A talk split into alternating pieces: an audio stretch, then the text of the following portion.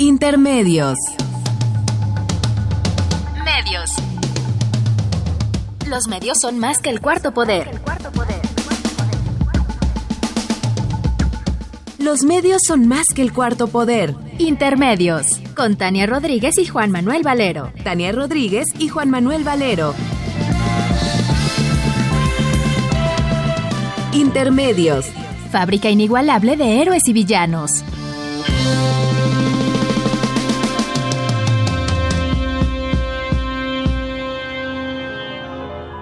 Intermedios. At first I was afraid, I was petrified. Kept thinking I could never live without you by my side. But then I spent so many nights thinking how you did me wrong. And I grew strong. And I learned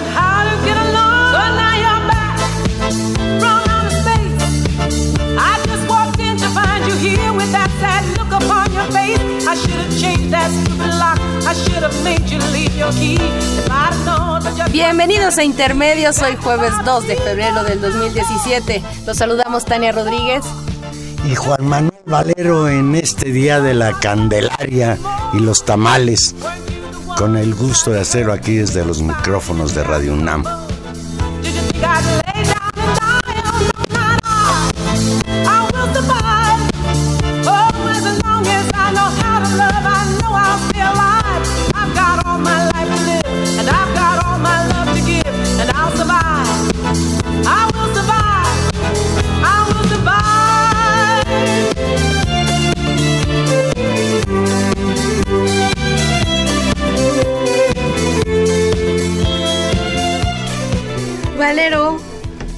Entramos con I Will Survive. Muy, Muy en el momento. muy, claro, muy en el momento, porque además, además de ser un himno, por supuesto, de las pistas de baile y de a todos los que nos gusta bailar, también es un referente, digamos, de fortaleza, de fuerza durante, en distintos, en distintos momentos de la historia, incluso en principio el movimiento gay, siempre para también una cosa de, de eso, de individual.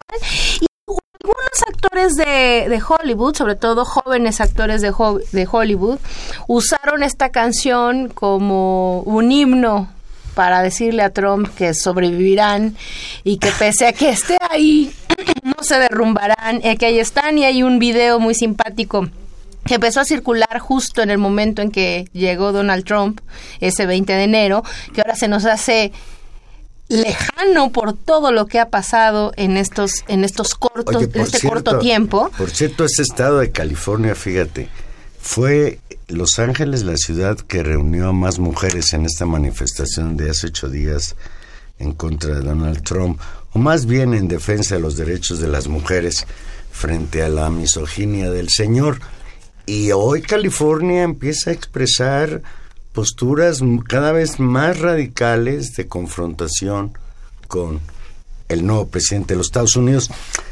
Hace ocho días, decía yo mitad en broma, mitad en serio, que íbamos a empezar con una buena noticia intermedios. Y la buena noticia era que en la madrugada de ese jueves, hace ocho días, habían internado en el penal de Topo Chico al señor exgobernador de Nuevo León, Rodrigo Medina, acusado de los delitos de peculado y daño al erario. Por cierto, delito que parece ser pues un delito generalizado entre casi todos los gobernadores, sobre todo del Partido de la Revolución, Partido Revolucionario Institucional. Pues, ¿qué crees, Tania? Que tenías razón. En 19 horas, no duró ni 24 horas, un juez, un juez federal ordenó su inmediata liberación. El quinto juez de distrito en materia penal, con sede en el Estado de México. sede en dónde? ¿Y por qué en el Estado de México? porque tú puedes presentar un amparo en distintos Oye, lugares el sistema judicial mexicano No, es, bueno, es cosa una de- fina. es una delicia. Bueno, un juez del Estado de México dijo que lo tenían que liberar, fíjate el argumento, de que se incumplió una suspensión provisional emitida a favor del exmandatario. O sea que en este país tú llegas a gobernador de un estado, robas a tu pueblo, te, descubren y te amparas. y no te pueden meter a la cárcel porque tienes amparos. Ah, caray. No, bueno, e- es, un caso más de, de muestra de la del fracaso del sistema de la impartición de justicia en este país y donde efectivamente el sistema legal funciona siempre y cuando tengas un buen abogado que lo puedas pagar de estos despachos especializados en los Juegues cuales golf con Peña Nieto, pueden- te puede ayudar. y, eh, y puedas encontrar también cualquier vericueto para defenderte.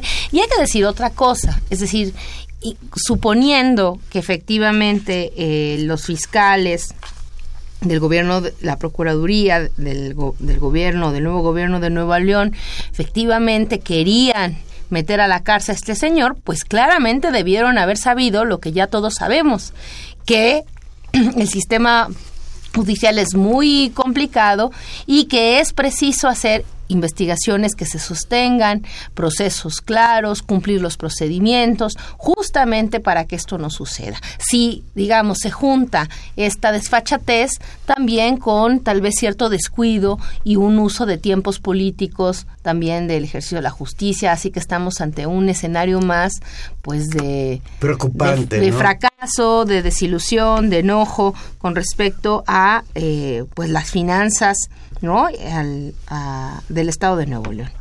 pues preocupados y más preocupados por lo que está pasando en las relaciones entre México y los Estados Unidos. Fíjate, Tania, apenas tiene 15 días de haber regresado al aire y ya Carmen Aristegui está imponiendo la agenda informativa en México.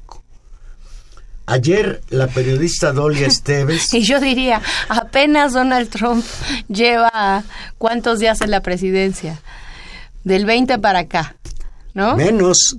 12 cuatro, días, cuatro días 13 menos días. que Carmen. Exacto. Carmen fue el 16 y Donald Trump asumió el poder El el 20. 20. Entonces, en esos cortos días, ese sí que nos ha puesto la agenda en términos Bueno. internacionales y ha generado un sinfín de Pues la, la situación nueva es que ayer en Aristegui al aire, este nuevo noticiario de Carmen Aristegui por internet, entrevistó a la periodista Dolia Esteves, quien aseguró que el presidente de Estados Unidos, Donald Trump, humilló al presidente Enrique Peña Nieto durante una conversación telefónica que sostuvieron el viernes pasado, después de que de mutuo acuerdo decidieron suspender el encuentro en Washington programado para el, pas- el pasado 31 de enero. Voy a leer textual lo que le dijo Dolia Esteves a Carmen Aristegui en este noticiario. Dice Da- eh, Dalia, dice Dolia. Dolia, que, que dijo Trump, no necesito a los mexicanos, no necesito a México. Y amenazó con usar su fuerza militar, según el reporte de la periodista en Washington. Dolia Esteves indicó que tuvo acceso a parte de la conversación privada que sostuvieron el pasado viernes el presidente Enrique Peña Nieto y su homólogo estadounidense Donald Trump. Sigo leyendo textual. En el cierre de una tensa, de una semana tensa, en la que Trump firmó la construcción del muro en la frontera, lo que ocurrió vía telefónica fue una humillación por parte del estadounidense al mandatario mexicano. Esto lo dijo Dolly Esteves ayer y de inmediato la Secretaría de Relaciones Exteriores la desmintió. Luego de que la periodista revelara un presunto maltrato de Donald Trump a Peña Nieto, la Secretaría de Relaciones Exteriores negó el hecho al asegurar que el reporte está basado en absolutas falsedades y con evidente mala intención. Hay a, a esto que, que se ha hecho muy conocido Juan Manuel y que por supuesto es un escándalo a nivel internacional y es y es un, un escándalo en, en México. Hay que agregar dos elementos más. El primero es esto que tú decías de eh, la valoración negativa que hizo Trump sobre el manejo que hace el gobierno mexicano en su lucha contra los bad hombres, ¿no? Contra los hombres malos, contra los hombres rudos que el gobierno mexicano no puede controlar y eh, la propuesta, ¿no? O, o, el dicho de que se podrían enviar tropas norteamericanas para asumir esa tarea. Y la otra más, eh, que se agregó y que esa ha sido materia de la disputa, ¿no? Y que finalmente ha sido, ha sido en cierta medida, en, en términos generales, confirmada. Ahorita repasamos eso. Pero hay dos ideas más que, que plantea la fuente que cita Dolly Esteves. La primera es que eh, en la conversación Trump le dijo a, a Peña Nieto que la verdad no quería venir a México en agosto pasado y que si vino fue porque su su yerno lo había convencido y que por eso había venido. La otra es que efectivamente el muro se iba a construir y que efectivamente de alguna manera México lo iba a pagar y que ante esta embestida sistemática, digamos, de Trump, Peña Nieto no había sido firme y había balbuceado. Esa es la palabra, las palabras que, eh, cita la periodista. Eh, y eso es en sí mismo gravísimo y eso desató esta, esta disputa en principio muy fuerte de parte de la Secretaría de Relaciones Exteriores desmintiendo a la periodista. Pero agregó una cosa más y otro dato informativo eh, a la, a, en, el, en, la conversación con Carmen Aristegui. Dolly Esteves también mencionó que en el marco de estos acercamientos, tanto la llamada como otras cosas, había ocurrido una reunión entre el secretario de Relaciones Exteriores, Luis Videgaray, y funcionarios estadounidenses, algunos de hecho encargados, digamos, fuentes militares, no encargadas del Comando Sur, en la frontera sur de México y que Tapachula. habían y que habían incluso sobrevolado la, la zona y que habían hecho una evaluación de las medidas de seguridad, perdón, de la frontera mexicana, porque hasta donde nosotros sabemos, pues Estados Unidos acaba en el río Bravo.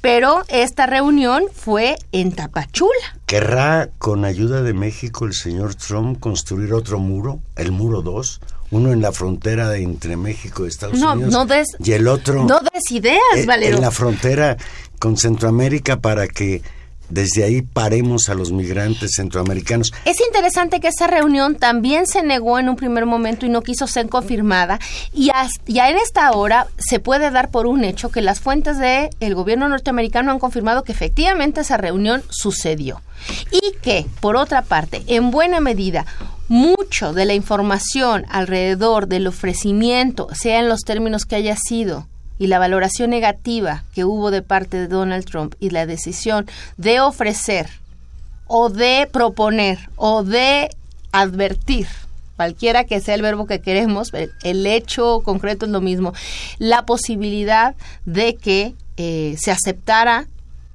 ¿no? O la valoración que hace su gobierno de mandar tropas norteamericanas al combate en el narco en México. Si esto, está si esto, básicamente confirmado. Pero mira, aquí es lo interesante. Indudablemente hoy sabemos que esas conversaciones, esa conversación que duró una hora, pero dice Dolly Esteves que, que hay traductor, que en realidad el platiquín Pero entre, sido como 20 como minutos. de 20 minutos. Bueno, pero eso no tiene importancia. Pero ayer, ¿cómo les llamas tú a los que nada, el nado sincronizado? El equipo nacional el de nado equipo sincronizado. nacional de nado sincronizado, los reporteros que usted ya conoce, los periódicos, las estaciones de radio. Que de usted- pronto, y les llamo, y les llamo. llama era un linchamiento mediático contra Dolia Esteves, mentirosa. El señor Pablo Iriart llegó a llamar a Carmen Aristegui y a Dolia Esteves como quintacolumnas de Donald Trump. Y resulta que ese mismo día las agencias internacionales AP, CNN y después el periódico New York Times confirmaron lo que en la mañana le había dicho Dolly Esteves a Carmen Aristegui. Lo único que cambia un poco, porque desde luego pues los que filtraron, filtraron de una manera diferente a cada uno de ellos, son los tonos. Fíjense, Associated Press esta afamada agencia de noticias norteamericana confirmó la información de Dolly Esteves. Leo textual. Trump sí amenazó a Peña Nieto con enviar tropas a México para combatir a los bad hombres, hombres malos. Supongo que se refiere a los narcos, no a los migrantes, pero eso no se aclara. La agencia confirmó la versión de la periodista Dolly Esteves, publicada por Aristegui Noticias y desmentida por la Secretaría de Relaciones Exteriores. Leo textual. El presidente Donald Trump, en una llamada telefónica con su contraparte mexicano, amenazó con enviar tropas para detener a los hombres malos de allá, a menos que el ejército mexicano haga más para controlarlos, de acuerdo con un extracto de una transcripción de la conversación obtenida por AP. Después, CNN, esta cadena de televisión y agencia informativa importantísima de Estados Unidos. Trump ofreció a Peña ayudar a lo grande para derrotar a los cárteles. Y después el New York Times dice, todo esto es cierto, solo que el tono es diferente.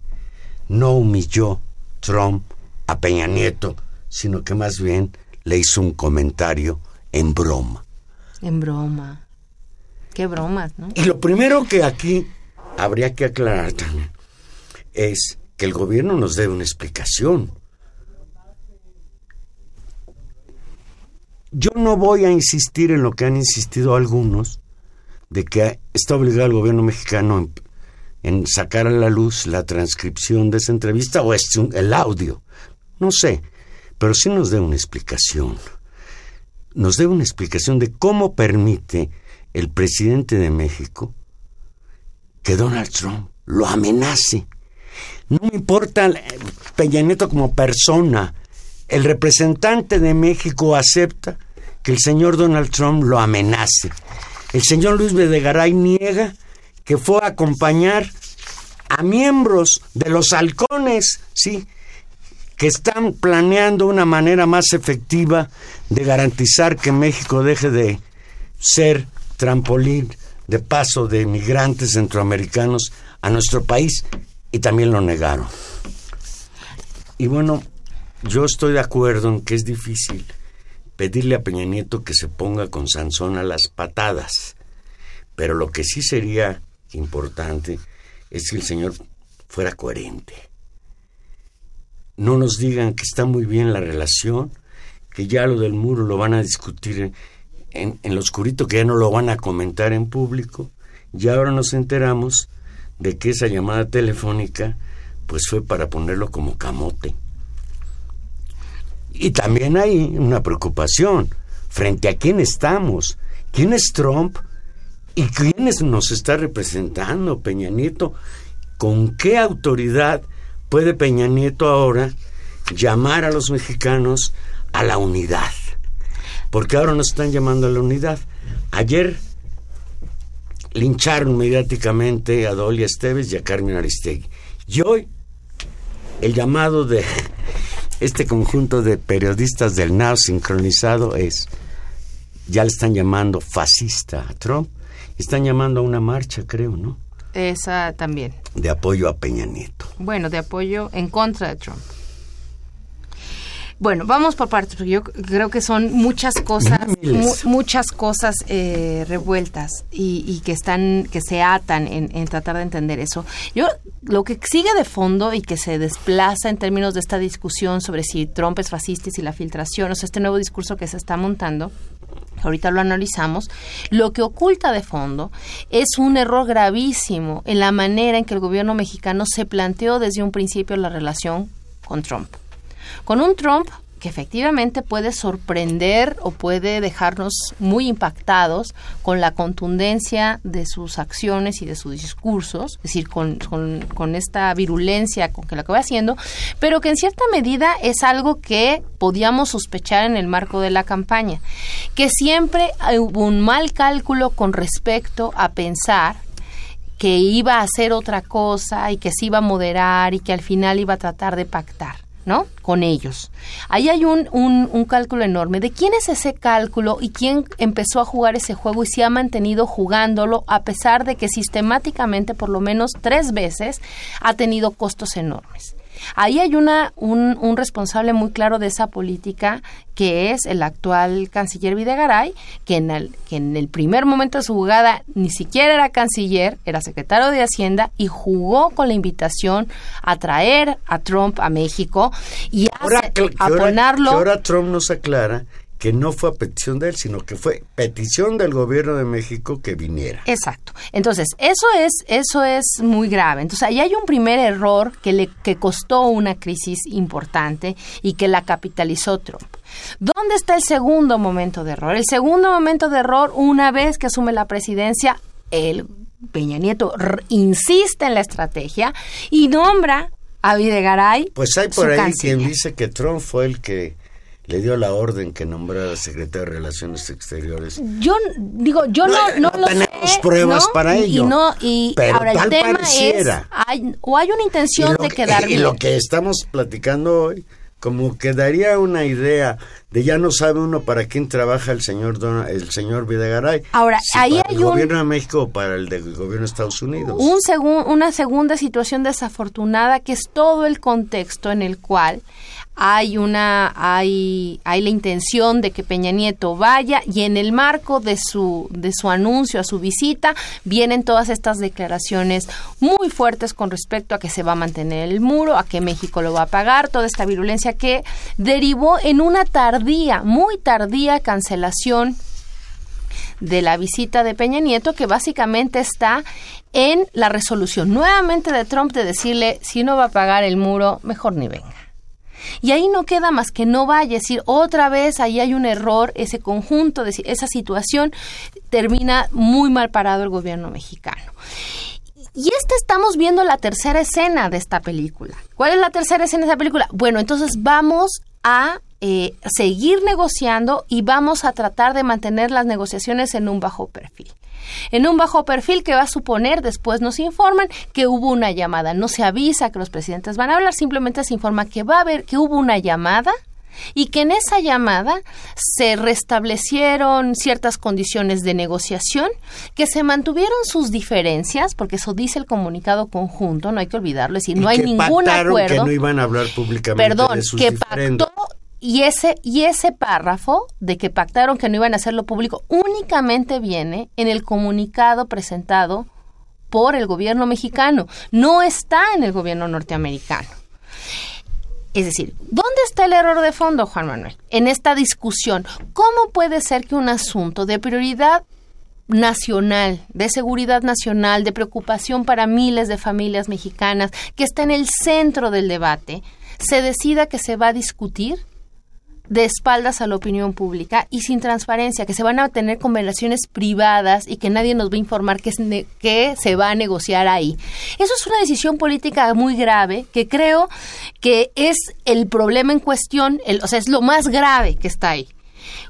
Y además hay un muy mal cálculo, porque efectivamente, al haber sido privado, ahora que hay una filtración, todos podemos sospechar, todos podemos interpretar, todos podemos creer o no creer en alguna versión simplemente por el hecho de que hubo una decisión política de hacerlo de cara a la espalda cuando era un tema claramente de, de interés y de preocupación de todo el país.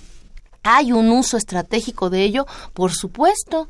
Y lo que vuelve a confirmar, porque la filtración vino de la Casa Blanca, y, la, y los señalamientos de que efectivamente el tono es duro, lo volvió a confirmar hoy Trump diciendo, sí, hablamos duro y vamos a seguir haciendo. acostúmbrense. Acostúmbrense. Si le colgué el teléfono al presidente de Australia, ¿por qué no le voy a decir a Peña Nieto que os, o se aplica y no solo le construye el muro, sino que le mando a los marines a controlar a los bad hombres? Ese, ese es, el, es- ese es el, el asunto. Es decir, ¿por qué podríamos esperar que no hubiera una, eh, una, una, una versión tensa? Y con respecto al gobierno mexicano y los titubeos, que les ha dolido muchísimo esta discusión sobre los balbuceos y los titubeos, no es simplemente un problema de personalidad o de capacidad de habla. Ese sería el menor de los problemas en esta situación. Es un problema de dirección política con respecto a la negociación.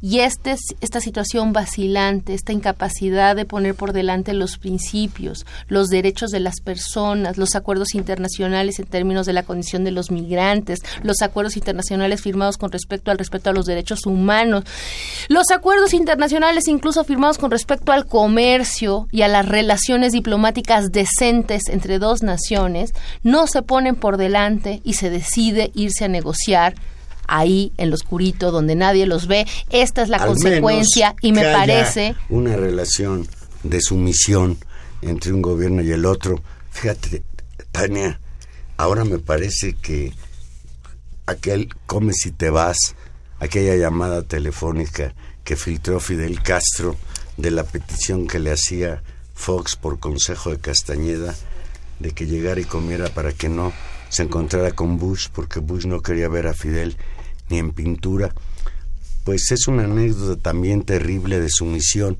pero quizás esta es más grave. No, por supuesto. Vamos a hacer una pequeña pausa. Llámenos, recuerde que Intermedios es un programa en vivo 55 36 89 89 Hola, sin costo 01800 50 52 688 y aprovecho para saludar hasta Los Ángeles, California a Suzuki que desde ahí escucha intermedios por Radio NAM. ¿Cómo ves, Humberto?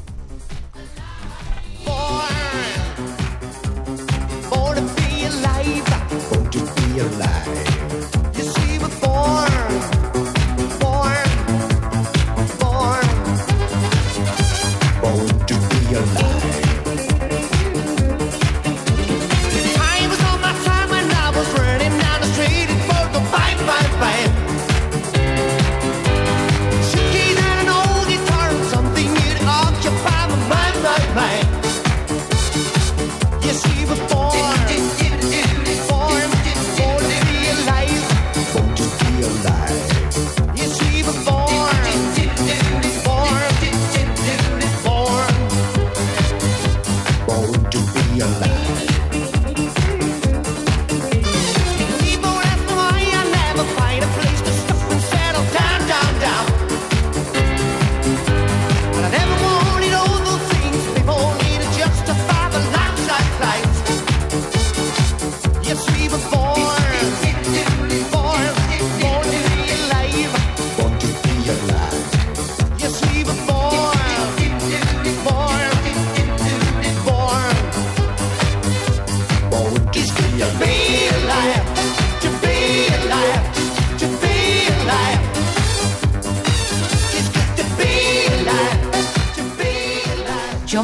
Bailando, Para darnos ánimo un poco. Hoy nos, fuimos al disco. Nos traen bailando. Nos traen bailando. Mira, hay una discusión, ya hay un debate público de que si el gobierno de México debe o no mostrar los audios o al menos pasar la versión estenográfica de los mismos para saber si realmente Trump humilló a Peña Nieto o Dolia miente AP miente, CNN miente, el New York Times miente, todos mienten. La sumisión, por desgracia, y lo decía antes del corte, es un sello distintivo en las relaciones entre México y Estados Unidos, Tania, desde 1847, con aquella guerra las invasiones, el Tratado de Libre Comercio que nos lo impusieron en la época de Salinas, el 68 que supuestamente Díaz Ordaz y Echeverría respondían a una orden de la CIA que veía en el movimiento estudiantil 68 la mano atrás del comunismo internacional. Y ahora, ahora, el señor viene Ahora el enemigo, fíjate, no es el comunismo internacional, el enemigo número uno de Donald Trump son los mexicanos que allá viven. No sé cuándo dice bad hombre si está refiriendo a los narcos o a los migrantes en general. Y, y con la desfachatez decir que han ido a envenenar a la sociedad norteamericana con sus drogas.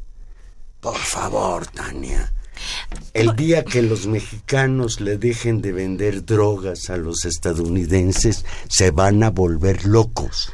No, bueno, o sea, a ver, otra vez, eh, lo que dices, yo creo que efectivamente hay una larga relación de, particularmente de un sector de las élites mexicanas eh, ante los Estados Unidos o de alianza de intereses. Es verdad. Pero también hay- existe una larga tradición de resistencia, una larga tradición Sí, de que en la época resistencia. de Cárdenas. En muchos momentos y desde muchos actores, desde muchas voces, un- una larga tradición también, digamos, de, de afán de construcción del Estado Nacional Mexicano frente a un al que poco a poco se fue convirtiendo en un imperio, primero en un, en un, en un vecino muy grande y con muchas ganas de expansión, y después, claramente, después de la Segunda Guerra Mundial, en el gran actor de la escena internacional con el que compartimos frontera. Es decir, si hay un lugar en donde la tensión entre el primer mundo y el tercer mundo se expresa con mu- mucha nitidez,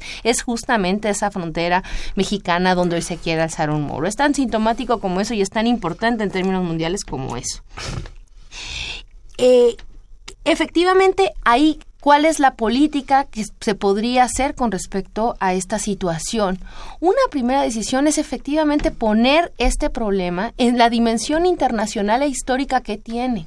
Es decir, lo que se está proponiendo es construir un muro que divida el primer mundo del tercer mundo. Lo que se está pidiendo es construir un muro después de que el mundo libre, entre comillas, festejó con bombo y platillo la caída del muro de Berlín y que qué bueno que cayó, pero y qué bueno que caigan los muros. Pero ahora se levanta un muro como símbolo de un nuevo momento del mundo. No solamente este muro, sino, por ejemplo, el que se alza también de manera muy ominosa entre eh, Palestina y eh, eh, Israel, ¿no? Por cierto, fue el primer ministro de Israel. Que lo felicita. El único que felicitó al señor Trump. Es decir, por su feliz el gobierno mexicano podría estar en condiciones de plantear en términos internacionales este problema como un problema del mundo, número uno.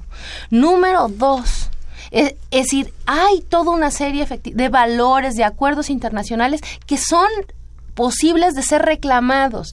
Esta propuesta que me parece que han hecho distintas organizaciones sociales, que han hecho defensores de derechos humanos y que ha hecho incluso Andrés Manuel López Obrador de presentar una queja formal ante la ONU, es un tema importante y, y puede ser una estrategia. Es lamentable que se nos haya informado y no se ha informado, no, no he podido encontrar una nota completa sobre la reunión que hoy tenía Videgaray con en la ONU y a que vaya a la ONU y que no vaya a presentar una queja. Es decir, el canciller mexicano está en Nueva York y seguramente no presentará una queja, lo cual es lamentable porque efectivamente es un, es un lugar de mediación entre los conflictos internacionales y claramente estamos ante una situación por lo menos conflictiva y agresiva de una de las partes.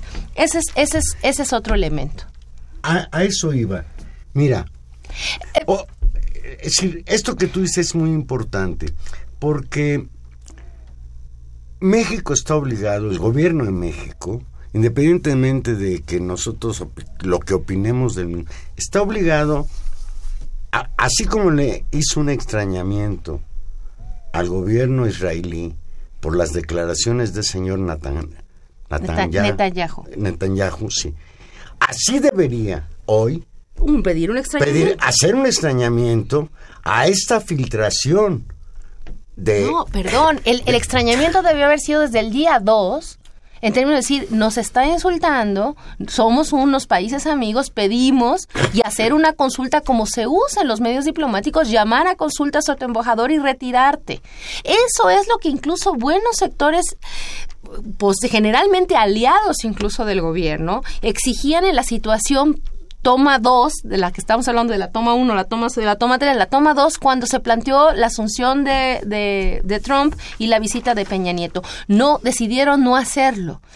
Esta agresión contra México ha provocado, por supuesto, reacciones de líderes mundiales que reconocen en este hecho algo escandaloso y un síntoma de lo que viene los países latinoamericanos han dicho, nosotros estamos del lado de México, pero el gobierno mexicano no lo cita. Podrían pedir rápidamente una reunión de intermediación de la Organización de Estados Americanos. Hubo una reunión de la CELAC que en la que eh, se hubiera podido, si el gobierno mexicano estuviera interesado en ello, en generar un pronunciamiento Pero el gobierno mexicano tiene prohibido por el gobierno de los Estados Unidos juntarse con Evo Morales y con Correa y con todos esos de Sudamérica. Y esa es la realidad, es quererle pedir peras al olmo, que Peña Nieto hoy se ponga gallardo y diga, señor Peña señor Trump, ya se pasó usted. Un sector de la política eh, de, de española ha dicho también pues podríamos llamar a una reunión de la Cumbre Iberoamericana de Países porque esto es una agresión flagrante a uno de nuestros miembros, que es México. pero México no lo ha pedido. Nadie, o sea, México y el no calla, ha pedido. otorga. No, bueno, es, es gravísimo lo que está sucediendo. ¿Qué se puede hacer? Entonces, ahí hay dos elementos que están en la mesa eh, muy claros. Uno es toda, es toda esta estrategia política. Pero este nuevo hecho y esta, filtra, esta filtración que hizo pública Dolly Esteve de esta información que después se confirmó por distintos medios, se ha convertido en las últimas horas, Juan Manuel, y me parece que eso, que eso es lo que estamos viendo en el sistema de prensa nacional o en este en este sistema de control de la opinión pública que hemos sistematizado como el equipo nacional de nado sincronizado en un mensaje. ¿Quién eh, esta filtración y decir que el presidente fue humillado y poner las cosas en esos términos divide a la nación mexicana en un momento en que necesitamos unidad y que todos debemos estar Unidad del lado contra el fascismo. Yo escuchaba al señor Leo Zuckerman en el noticiario de Radio Fórmula en la tarde decir que los que filtraron esta información son unos fascistas y hay que defender a México con las uñas y los Y, dientes. y yo estoy, digamos, en esa una parte estoy de acuerdo. Creo, creo que se podría caracterizar este, este, este, este gobierno de Donald Trump como fascista o con ciertos rasgos fascistas. Creo que podríamos discutirlo seriamente. Podría ser que la filtración puede tener una intencionalidad política, por supuesto que la tiene. Pero no estamos discutiendo eso, y esa es la trampa. Lo que tenemos que discutir es la política del gobierno mexicano. No discutir qué hacen ellos. Por supuesto que eso es un problema. Y por supuesto que este país podría, necesitaría unirse alrededor de una política clara. Lo que es muy complicado es que nos pidan unidad alrededor del silencio, alrededor del acuerdo en lo oscurito, dice- que es lo que nos están Dice pidiendo. Luis Medina, dice, México necesita un presidente de verdad, al que no chamequen como a Fox y al actual. México necesita un presidente que realmente represente a los mexicanos y no los intereses de negocios. Y necesita y necesita una verdadera política internacional que eso que defienda estos valores y que tenga la calidad moral de llamarlo a la unidad. En ese sentido lo que me parece que se está construyendo porque en últimas horas cuando se hace la filtración ha habido voces distintas voces entre ellas la de Andrés Manuel López Obrador que ha exigido que se haga público exactamente qué fue lo que pasó. En términos Vaya, más, nivel de ¿No te agresividad da curiosidad saber con pelos y señales cómo estuvo ese platiquín? A mí sí. digo, a mí independientemente de- del tono, porque es más, me parece plausible, y Trump lo dijo hoy, que sí habló duro, que sí habló duro con dos presidentes, y con los que habló ayer fue con el de Australia y con el de México, eso fue lo que la prensa filtró, y hoy dijo sí, y lo voy a seguir haciendo. Dice, Acostúmbrense porque han sido muy abusivos, porque ya, ya estuvo de que abusen de Estados Unidos. Bueno, él mismo lo dice. Entonces, eso es plausible, pero a lo que voy es, eh, López Obrador y otras voces han exigido que se haga público o que se informe exactamente qué fue lo que pasó. Ante, esa, ante ese corte, todo, hay, hay todo un movimiento de desplazamiento a decir, eso va en contra de los intereses de la nación. Es decir, ¿en qué momento hay un giro en el cual pedir la trans qué pasó en tu Debilita a política México debilita a y México que, los mexicanos conozcamos la y, información. y en qué sentido lo que debilita a México en realidad es el silencio y lo que debilita a México es haber sido negociado al oscurito cuando tal vez lo que sí fortaleciera haber tenido una posición clara no solamente ante la opinión pública interna sino ante la opinión pública internacional y saber cuál es la verdadera posición de México Porque frente a este asunto. que ahora que dices eso, sí, por desgracia, pues imagínate México ahorita el papelón a nivel internacional. Así como a mí me sorprende que el presidente de Australia haya aceptado que le cuelguen el teléfono, pues me sorprende mucho que el señor Peña Nieto se quede callado y que sean sus corifeos los que salen a pedir la unidad, ni siquiera él lo hace. Dice, Bueno, salió envuelto en la bandera nacional hace dos días otra vez, ¿vale? O banderas, tirar- se va banderas, tirar banderas. del castillo. No, van a... Que no, No. que no haga eso. Dice Ma- Manuel Munguía. Hola Manuel, de Iztapalapa. Dice, lo más patético y triste de todo es que piden unidad con un patrioterismo patético que parece que solo quieren conservar las prebendas y privilegios. Jaime Rojas de Tlalpan. En una entrevista por CNN, Trump manifestó no estar contra el pueblo de México, a los que detestas a los políticos y burócratas mexicanos. Sí diría eso, eso ya no sé. Bueno, pero dice, te creemos Jaime Rojas, dice lo que nos quiere vender el gobierno es unidad para seguir robando. Agustín Mondragón de Cuauhtémoc, recordemos que de López Portillo a Peña Nieto, los presidentes de la República y demás poderes de la Unión han trabajado y favorecido a los explotadores extranjeros y si permitimos que Peña Nieto pacte en lo oscurito, no podemos, no permitir, va a acabar rematando al país. Es- es- Sí, sí. Es cómo puedes tú discutir con un monstruo como Donald Trump en lo oscurito el futuro del país, la posibilidad de la construcción de un muro, la persecución a los mexicanos que trabajan allá, la posible deportación, el que nos el- que nos quite, es el que les quite la posibilidad de mandar remesas a sus familias. O sea, son situaciones muy graves. Claro, incluso ante la caracterización, y habría que con- con- eh, contestarles a estos este, op- eh, opinadores Al o- equipo o es- de nado que están construyendo este argumento, que están construyendo esta narrativa, que efectivamente, tal vez ante el fascismo, ante el fascismo lo que queda es contestar con democracia. Ante el fascismo lo que queda es defender la libertad. Ante el fascismo lo que queda es divertir la transparencia y los principios y los valores asociados a ello, que en cierta medida pasan justamente por hacer pública el debate público que a todos nos importa y poderlo discutir y poderlo decir con claridad y saber exactamente lo que nos estamos jugando en esta relación tan complicada con un personaje como Donald Trump. Yo creo que ese yo es el punto. me temo mucho.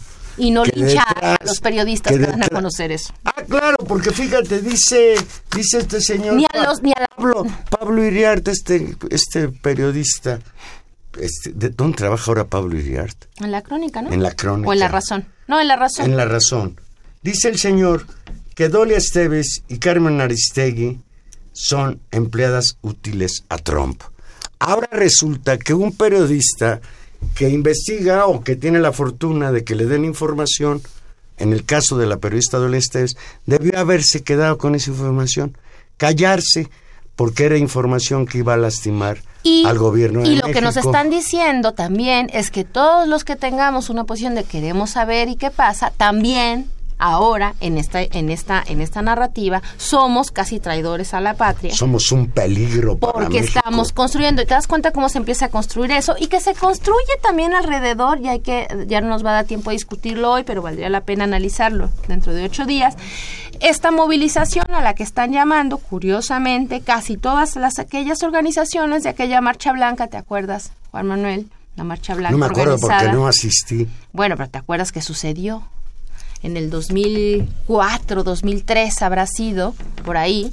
Con vamos Fox, a, vamos ¿no? a juntar las, eh, las oh, sí, cuando estaba, y estaba en el gobierno de la ciudad, Andrés Manuel López Obrador, esta marcha eh, por la paz. Ahora se marcha un- una, esta marcha eh, bajo, bajo la consigna Vibra México, que justamente están llamando estos personajes. Entonces estamos ante la construcción de un escenario donde este conflicto también se trata, digamos, de... eh, construir a partir de una posición política que yo creo que es un llamado a la, a la, a la unidad en el silencio, a la unidad en la opacidad de la de, y a la de unidad discusión. incluso a las declaraciones de hoy mismo del señor Luis Videgaray que las negociaciones con el gabinete del señor eh, Trump van muy bien.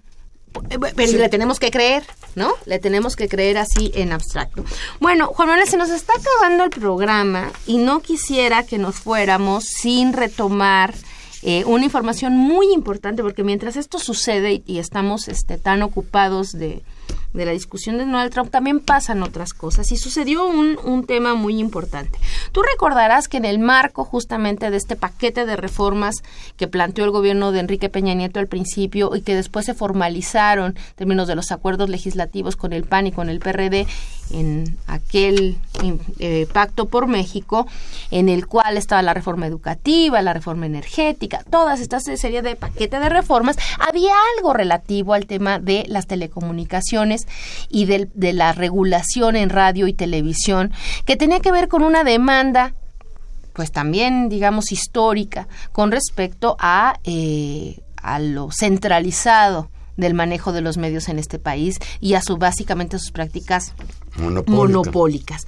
Bueno, esta reforma de alguna manera pasó y pasó en buena medida impulsada, no solamente porque estuviera en el Pacto por México, sino también impulsada por un lobby muy intenso de académicos, de organizaciones e incluso, recordemos, por un movimiento muy importante que puso en el centro el problema de los medios de comunicación, que fue el movimiento hashtag Yo Soy 132 movimiento tan potente, se recordarán todos, en 2012, que puso en el centro ese tema.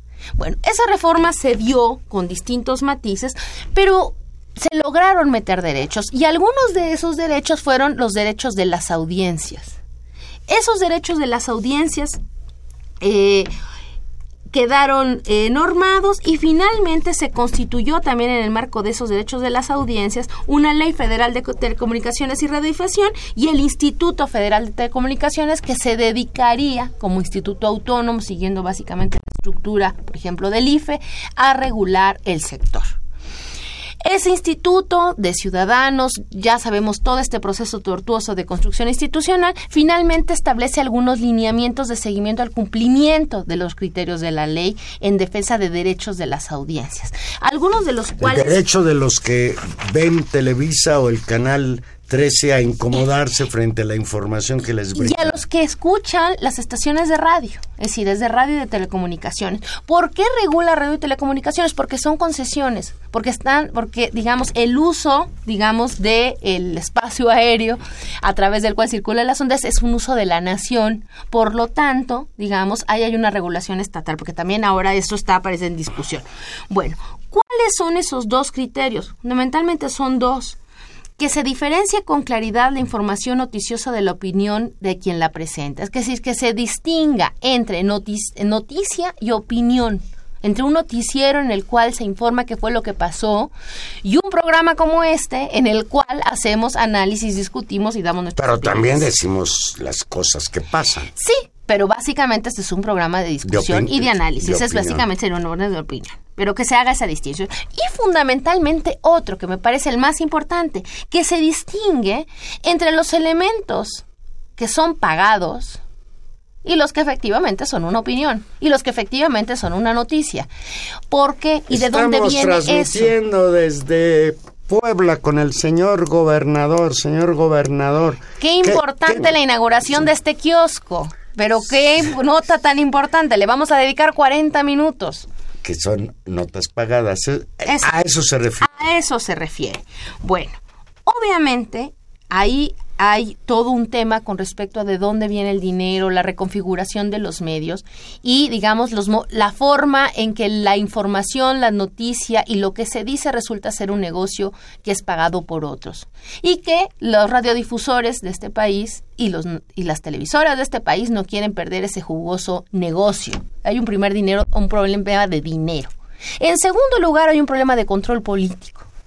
Es decir, la posibilidad de construir narrativas que de pronto vemos como en distintos medios se usan casi o en distintas columnas casi las mismas palabras o el mismo argumento, la misma enunciación de ciertas cosas, que es un ejercicio que podemos hacer en distintos momentos. Creo que en este momento estamos ante uno de esos eh, de estas presentaciones de, de, este tipo de cosas. Bueno, ante eso, esa es la discusión. ¿Quién se quejó? Pues se quejó Televisa, se quejó la CIRT y empezaron una campaña en contra de estos criterios, ridiculizando algo que sí va en nuestro derecho y haciéndonos eh, creer que en realidad eso va en contra de nuestro interés porque todo se volvería muy aburrido. Yo no entiendo cómo se volvería muy aburrido. Que la Cámara de Senadores y la Presidencia de la República echaron para atrás la nueva ley en lo que se refiere al derecho de, ausencia, de, de audiencia. Y ahora se tendrá que postergar hasta que la Suprema Corte de Justicia falle al respecto. Y entonces Televisa y compañía ya se salieron con la suya de postergar algo que como lo ha explicado muy bien Tania, pues es indispensable en un régimen democrático de libertades. Iban a entrar estos lineamientos en atención en estos eh, eh, en, en, el mes de febrero. Se mete esta controversia constitucional y hay que decir que es de las de los pocos casos, de los poquísimos casos en que la presidencia de la República va en contra del Congreso y va en contra, perdón, de un órgano autónomo recién constituido por su propia bancada.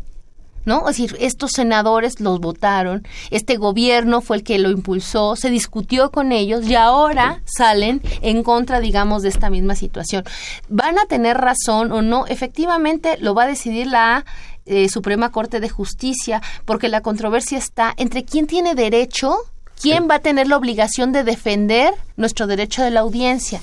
El argumento fuerte del gobierno y de la presidencia, y por eso es riesgoso, es que es la presidencia de la República, a través de la Secretaría de Gobernación, quien debe regular nuestro derecho a las audiencias.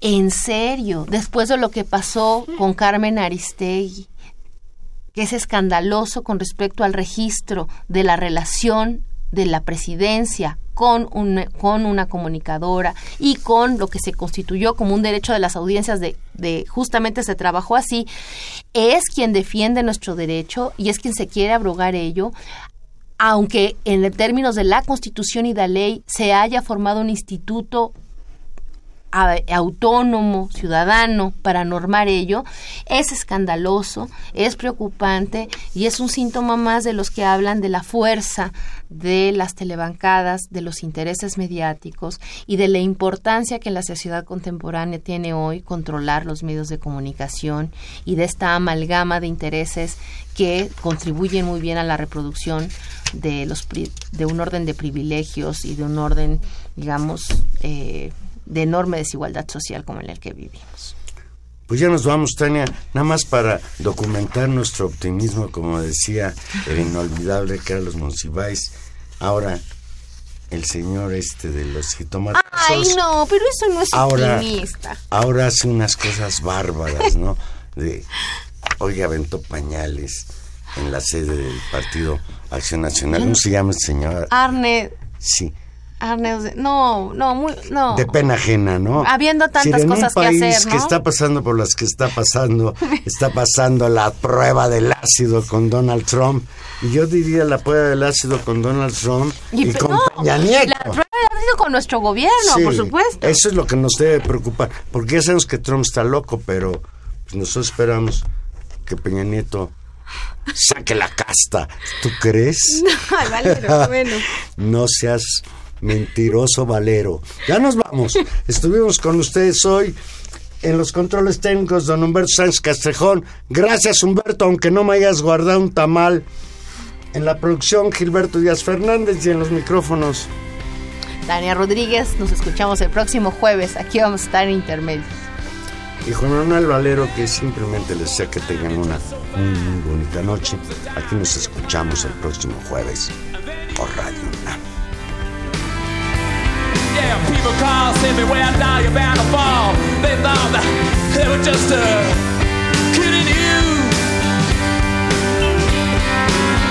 You used to laugh about everybody that was hanging out, and now you don't walk so proud. Now you don't talk so loud about having this crown jail.